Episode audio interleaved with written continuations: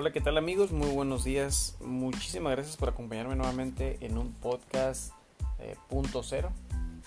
El día de hoy quiero hacer una pequeña reseña de lo que sucedió en esta conferencia matutina del presidente Andrés Manuel el día de ahora.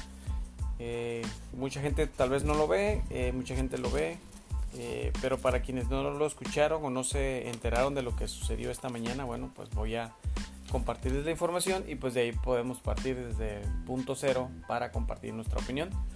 Y los dos personajes importantes, eh, que creo que son importantes, este, que mencionaron eh, un tema, pues fue Ricardo Sheffield Padilla, que es el Procurador Federal del Consumidor, y el Secretario de Educación Pública, Esteban Moctezuma Barragán. Y bueno, lo que dijo Ricardo Sheffield, eh, pues es lo que comenta cada lunes, que es el quién es quién informa eh, el promedio de, los costos en términos de gasolina, de los precios de la gasolina. Y pues bueno, lo que él dijo fue de que el precio más alto en cuestión de la gasolina regular eh, se suscitó en Energético Plus, el cual vendió el, producto en 21.23 eh, por litro. Y el costo más económico de la gasolina regular fue en Tabasco, el precio por litro fue de 17.68. En el caso de la gasolina premium, el costo más alto se dio en Monterrey, eh, dándose así con un precio de 21.99 por litro. Y el costo más bajo se dio en Aguadulce, Veracruz, con un costo de 18.93. En el caso del diésel, él comentó que el costo más alto eh, se dio en Hermosillo, en Curpo Enervision, eh, con un costo de 21.85 y el más bajo se dio en Durango Durango con un precio de 19 pesos por litro. Asimismo, este, este señor Ricardo pues comentó que eh, el costo promedio de paquetes escolares ahora que se inicia el ciclo escolar eh, fue de 400 pesos en paquetes de primaria y 500 pesos en secundaria. Este, comentó que no se presentó ninguna queja, que no hubo ninguna, ninguna irregularidad en cuanto a estos costos, o sea, se dio el mismo precio en toda la República y no hubo ninguna cuestión dudosa de que alguien haya cobrado más. Eh, asimismo, también eh, el procurador del consumidor comentó que en cuestión de marcas, eh, las gasolineras con costos más altos son Chevron, Arco y Redco y eh, en cuestiones de costos más bajos están Orsan, Total y Eligas, que son las eh, gasolineras que pues bueno, tienen eh, los costos pues ahora sí que más elevados y más, más bajos. de ahí nos vamos con lo que dijo el secretario de Educación Pública, Esteban Moctezuma, y él pues informa que son 176 millones de libros que han sido entregados. No sé si ustedes están enterados, yo creo que sí. Pero este, se inició la, entrega, la repartición de todos los libros eh, a nivel nacional y dice que van en un 96%. Eh, en cuanto a esta actividad, queda un 4%, pero dice que ese 4% restante llegará en las siguientes semanas y pues no, no ocasionará eh, ningún rezago ni ningún problema en la distribución de los libros. Entonces, la educación, el ciclo escolar más bien, eh, inicia y se va dando conforme el ciclo escolar no se ve afectado. Eh, ese restante pues se va a entregar a final de cuentas. Y algo importante que dijo o él informó es de que todos los libros eh, eh, que se están entregando pues ya se encuentran disponibles para tanto para maestros como alumnos y padres de familia o quien desee adquirirlos. Están de forma digital y el portal en donde puedes encontrarlos es libros.conaliteg.gov.mx conaliteg.gov.mx es, es con, con, Conaliteg es una sola palabra. Este, entonces en ese portal puedes encontrar eh, los libros para que puedas, pues ahora sí que tener un, soporte, ¿no? una base donde te puedas apoyar. Y bueno, quien sea tiene acceso a, ese portal. Asimismo también informó que son 232.876 escuelas, de las cuales pues 198.348 son públicas y 34.528 son privadas. Dijo asimismo que en los planteles eh, 25.417.980 estudiantes de educación básica son atendidos por 1.219.517 docentes. Eh, también que 284.946 son alumnos de educación inicial, eh, 4.773.360 de educación preescolar y 13.920.602 de educación primaria y 6.439.072 de secundaria. Entonces, esta información que compartió el, el secretario de Educación Pública, eh, Esteban Moctezuma, pues yo creo que es muy importante. Eh, es muy importante por la eh, entrega de estos libros que llegaran a tiempo. Había una gran preocupación. Hay todavía preocupación, ¿por qué? Porque ese 4% pues sí representa un margen eh, amplio de, de que están todavía pendientes por entregar. Este, sin embargo, pues mm, él comenta que no, no va a representar ninguna merma, no va a afectar el inicio del ciclo escolar. Entonces esperemos que esto pues sea, pues sea cierto y se vayan dando las cosas de manera paulatina. Y este, y pues que bueno, todo, todo vaya arreglándose este, en cuestión de lo que sucede aquí en Baja California. Y pues qué es lo que sucede, que pues está el ciclo escolar pues en paro. Desafortunadamente hoy muchas escuelas públicas están cerradas, no hay clases eh, y eso se debe pues simplemente a que debido a que el, el, gobierno de Baja California pues se robó mucho dinero, no hay para pagarles a los maestros jubilados, eh, maestros interinos que, que dieron su, impartieron sus clases y hasta la fecha no se les ha pagado, entonces pues el CENTE está exigiendo ¿no? Eh, que se haga el pago justo de, de estos, a estos maestros y pues bueno, este, el presidente de la República yo creo que lo único que a mí pues sí me deja un poco triste es de que debido a esa autonomía de los estados, eh, esa soberanía de los estados, estados, pues él no quiere intervenir directamente. Yo no quiere tomar decisiones de, por ejemplo, eh, destituir a Kiko Vega, quien pues ya básicamente se está retirando dentro de muy poco y toma toma posesión este señor Bonilla. Eh, el problema con Kiko Vega es de que es obvio y es está a la luz de todos eh, todo el dinero que se ha robado, más de 5 millones, una casa que está construyendo. Entonces, pues de dónde sale todo eso? Pues de los, de los del erario público. Eh, yo creo que no se vale que nosotros paguemos nuestros impuestos, se nos exigen los pagos de predial, de placas de tus vehículos, agua, luz, etcétera, este impuestos que que se supone que se deben de utilizar para tener una ciudad mejor, para tener mejores calles, para tener mejor este mejores servidores públicos, mejor seguridad, mayor seguridad, este menos preocupación de andar en la calle, una infinidad de cosas, ¿no? que se van a ir dando. Pero pues no se ha hecho nada, eh, esperemos y esas denuncias que ya existen en contra de, del gobernador, del todavía gobernador Francisco Vega, pues se les dé seguimiento y realmente se dé justicia, se haga justicia y si tienen todas las pruebas para comprobar que hizo un desfalco de dinero y un desvío y un robo de millones de pesos, pues entonces que pues que pague, ¿no? Que pague con qué? Con cárcel, eh, con una multa, no sé, como sea, pero que pague, que no se vaya impune porque el presidente ha dejado bien claro desde el inicio de su mandato que cero impunidad, cero corrupción. Perdón, yo creo que en esa parte estoy de acuerdo, entonces yo les exhorto al presidente a que, que haga cumplir eso, que se haga cumplir la ley y, pues como él dice, nada al margen de la ley, nadie por encima. Entonces, yo creo que ya estamos todos cansados de tanta corrupción, de tanto eh, despotismo, tanto eh, tanta pinche robadera por todos lados, porque pues la gente es la que lo estamos padeciendo y no tenemos manera de, de, poder crecer, de poder sobresalir, de poder tener una mejor vida. ¿Por qué? Porque eh, todo está muy caro, todo está siendo este, utilizado únicamente en favor de algunos y, y los demás pues estamos ahí, ¿no? eh, como un punto cero, así sin valor.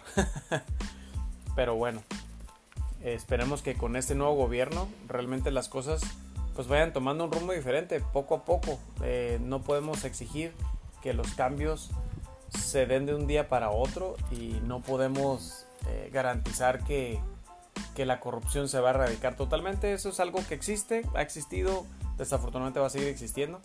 Eh, qué bueno que el presidente la está tratando de moderar. la quiere erradicar, pero yo más bien pienso que se va a moderar. va a haber un poco más de control este, y poco a poco tal vez se erradique, pero eso va a tomar muchos años. Han sido más de 36 años de corrupción que nuestro país ha padecido y, que no hemos podido sanar. Él lo llama eh, que es un elefante reumático que no se puede levantar. Bueno, ahora menciona que ya se levantó y que hay que empezarlo a mover poco a poco, pero ocupa la ayuda de todos. Este, si bien eso es cierto, pues bueno, va a tomar demasiado tiempo, no va a tomar seis años para que eh, los cambios que la gente está exigiendo pues se vayan dando de manera pues ahora sí que rápida entonces va a tomar mucho tiempo yo creo que lo más importante de esto es que la gente entienda que los cambios vienen pero vienen de una manera lenta de una manera este, paulatina y que yo creo que así como todavía tiene el 70% de la gente en apoyo a Andrés Manuel, pues bueno, que lo cuide para que la gente confíe y la gente pueda seguirlo apoyando. Una cosa que dijo también el presidente, este, no sé cuál sea el punto de vista de ustedes, pero así como le dio apoyo económico, un incentivo económico a todos los atletas eh, que fueron a participar en los Juegos Panamericanos de Perú, acaba de mencionar esta mañana, dio un pequeño avance, claro que este, la Fiscalía General de la República va a entregar dólares incautados del crimen organizado a la presidencia. Eh, la cantidad pues todavía está por definirse, pero lo que dijo es de que ese dinero eh, sí va a alcanzar y se va a destinar para becar a los deportistas eh, discapacitados y también se destinarán recursos para la construcción de caminos en los municipios marginados del país. Entonces es otra noticia más que nos hace ver eh, que realmente el presidente quiere trabajar para la gente. Este, quiere hacer cosas que, que, demuestren un cambio, que ya no es lo mismo, que ya estamos en una etapa eh, de transformación, de renovación, de evolución, como lo quieran llamar. Con defectos y virtudes, sí, porque nada es perfecto. Este, Andrés Manuel tiene muchísimas virtudes, pero así también tiene defectos y este y es válido yo creo que nadie es perfecto como ya lo mencioné y, y, lo bueno de estas conferencias o yo lo que yo pienso de estas conferencias matutinas es de que es un diálogo circular como bien él lo menciona siempre. Y, y esas conferencias matutinas este informan. Entonces eso nunca se había dado antes. No se había dado antes. Y estas conferencias que informan pues ayudan a, que el gobierno, eh, a, decir cómo va el gobierno, a desmentir o contrarrestar rumores, porque los va a haber, siempre los ha habido y los va a haber. Solo, solamente que la gran diferencia para todos ustedes que no se han dado cuenta o que no lo quieren ver o que no lo quieren aceptar es de que antes estas eh, conferencias matutinas no se daban, no se informaban, los presidentes no salían a dar la cara no se levantaban temprano para trabajar con su gabinete y, e informarle al pueblo ni a la gente. Entonces, eh, esto que está haciendo él, jamás, desde lo que yo tengo memoria, eh, lo había visto y creo que eso es otro, un gran punto a su favor también. Entonces, para que no nada más eh, tachemos y, califiquemos como un mal presidente o otro presidente corrupto más. Este, eso también eh, sirve para que los servidores públicos estén atentos, que vean cuáles son las demandas de la gente, cuáles son las preocupaciones de la gente, eh, para que también sigan procurando el bien de la sociedad, eh, que no se sientan absolutos, ni prevalezca el influyentismo ni, ni, la corrupción, que es lo que ya mencioné y que pues es lo que Andrés Manuel quiere erradicar. Miren, lo que sí quiero decirles es que yo sí veo una convicción en sus ideales, yo sí lo veo como, como ese maderista que dice ser, con sus defectos y sus virtudes, virtudes como ya lo comenté, pero este, hay cosas muy buenas, cosas muy buenas y todo eso bueno que está haciendo, aunque para muchos sea malo, hay que realmente tomarlo en cuenta y analizarlo, gente. Necesitamos sentarnos a pensar y ver todo lo que él ha hecho o lo que está queriendo hacer, cómo lo está queriendo hacer y, y eso veamos desde un panorama bastante amplio, no lo veamos nada más como ahorita que está Andrés Manuel y está en su sexenio con su gabinete, en los cuales pues sí, hay gente este, todavía corrupta, pero no solamente veamos ese gabinete nuevo con, con Andrés Manuel, veámoslo, veámoslo de más atrás, veamos un panorama más, más amplio, eh, veamos a todo nuestro país, cómo está, cómo ha estado, cómo estuvo durante tantos años este, qué fue lo que estuvieron haciendo los expresidentes, cómo es que negociaban y, este, y a través de la corrupción recibían eh, cantidades exorbitantes de dinero por eh, los narcotraficantes y, este, y la delincuencia organizada, cómo es que la corrupción fue creciendo y cómo es que nuestro país está dañado. Está es una dimensión enorme eh, el daño y que debemos de verlo desde esa perspectiva. Ahora sí que como paradigmas. Ahí te va pinche Conan. Este, el día de ahora el presidente utilizó la palabra paradigma. Este es un nuevo paradigma, así es que te mando un saludo, cabrón.